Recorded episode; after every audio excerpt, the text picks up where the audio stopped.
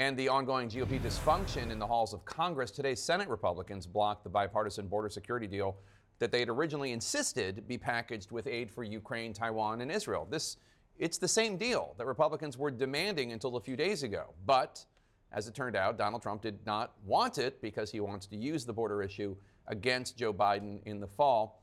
And this, I suppose, dashed the bipartisan dreams that Biden spoke of longingly when campaigning for office.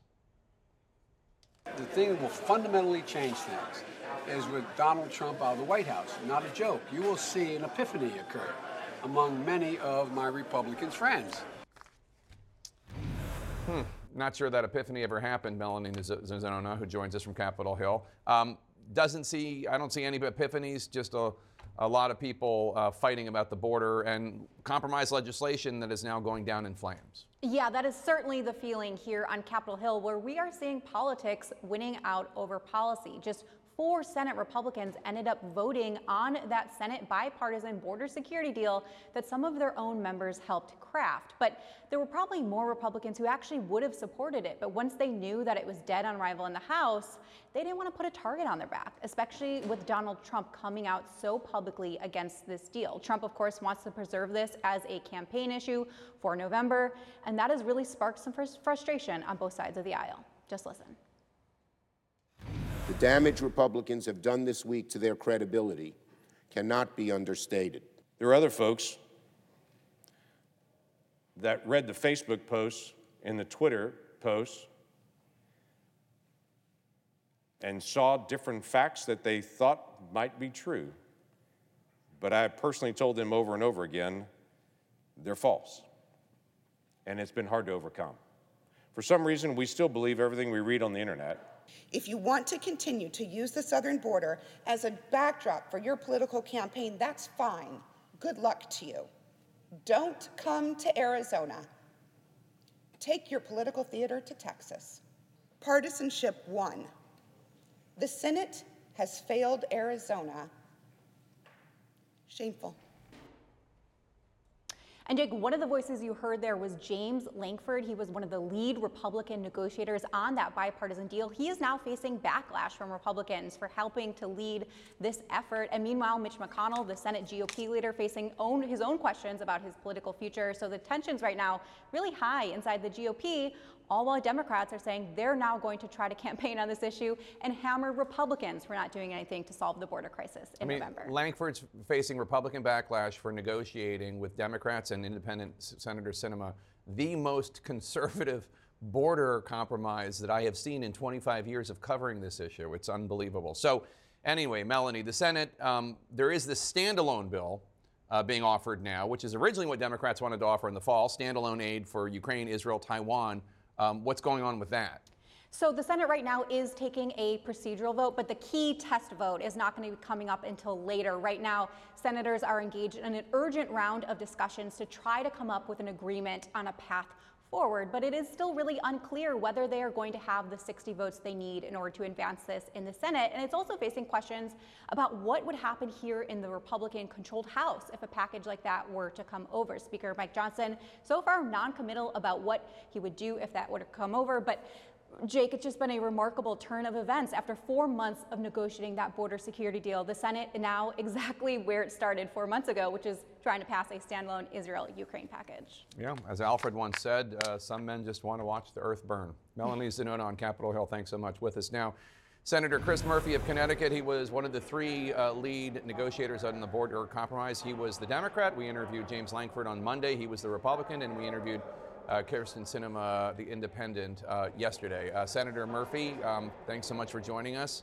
The Senate seems to be heading into a debate and amendment vote uh, situation on the standalone bill for spending for Ukraine, Israel, Taiwan. Do you think that will ultimately pass?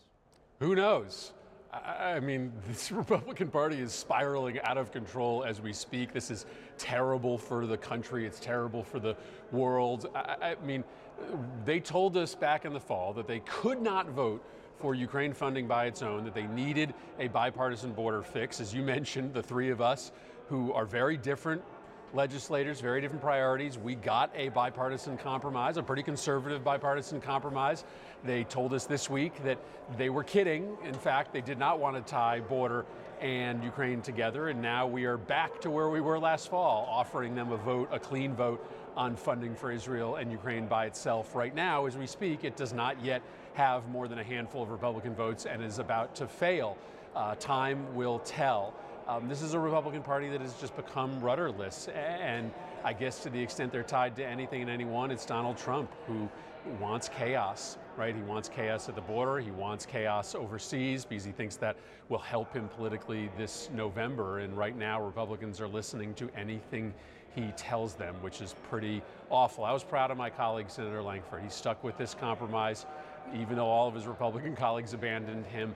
He went to the floor today to explain why it was still the right thing to do for the country. And maybe once this Trump fever breaks, uh, his style of leadership will come back into vogue. What makes you think the Trump fever is ever going to break? I mean, I, I, mean, I've been I've been hearing people talk about the Trump fever breaking for, for years now. I, I mean, at, at, what point is it not a fever? It's just that the Republican, the body of the Republican body politic is just infected. Well, I mean, but listen, the flip side of this is that we did actually see the Senate work for a short period of time when they weren't sure whether Trump was still in charge. Right after Joe Biden got elected, we had a pretty unprecedented run of bipartisan achievement the infrastructure bill, the gun bill, the CHIPS Act. Um, the gay marriage bill. I, I, mean, I know everybody wants to believe that this place is perpetually and fundamentally broken, but we actually passed a lot of good stuff for a two year period of time, and then Trump once again reasserted himself in the party. So I am not of the school that we can never ever find a path forward with some of our Republican friends, but on this issue of immigration, for the time being, they have very clearly decided they want chaos at the border. They do not want to fix the problem because they think that that helps Trump politically. Senator Lankford, I have to say, did a very good job uh, advocating for conservative policy. Uh, I, have been covering this now for more than 25 years, uh, and what you agreed to was more conservative than the legislation that Marco Rubio and Lindsey Graham put forward with the Gang of Eight back in 2013. Uh, and it seemed bizarre to me that Republicans wouldn't take yes for an answer. I want to run something else Senator Lankford said uh, during his speech this morning defending the compromise. This is the pen that I was handed at that desk when I was sworn in to the United States Senate. And I signed a book that was at that desk with this pen because I was becoming a United States Senator. Because the people at home sent me here to get stuff done and to solve problems. There's no reason for me to have this pen if we're just going to do press conferences. That's the angriest I've seen Senator Lankford. Uh, uh, you probably have seen, her, seen him angrier behind closed doors. Could the border compromise be resurrected, or is it just dead? Well, I actually haven't seen him angrier behind closed doors. That is as angry as he gets. I was actually sitting, standing in my office uh, with a number of my staff people watching him give that speech. We were all absolutely awestruck by you know how strong he has been at this moment when all of his colleagues are abandoning him. Uh, the short answer to your question is, Jake, is that I think for the time being, um, Republicans are never going to compromise on immigration. I think the only way that immigration ever gets solved as a problem is if Democrats are in charge of the House and the Senate, we change the rules and we get something passed with a majority vote. I think Republicans can't imagine a world in which the problem of immigration is solved like what would they do on their weekends if not drag the press down to the border to show off how broken it was? What would they do if they couldn't complain about this as an issue? I don't think they can live with a world in which immigration is solved. And so for the foreseeable future, I unfortunately don't see any world in which we resuscitate this compromise that so many Republicans said they wanted, but then ran away from as soon as it was put on the floor for them. I mean, just a reminder for everybody at home the Republicans controlled the White House from the election of Donald Trump, uh, 2016, through 2019, uh, and did not pass immigration reform with control of the House, Senate, and the White House. And uh, I'm really awestruck, uh, and I, I don't mean that as a compliment. Senator Chris Murphy, thank you so much for your time. Really appreciate it. Thank you.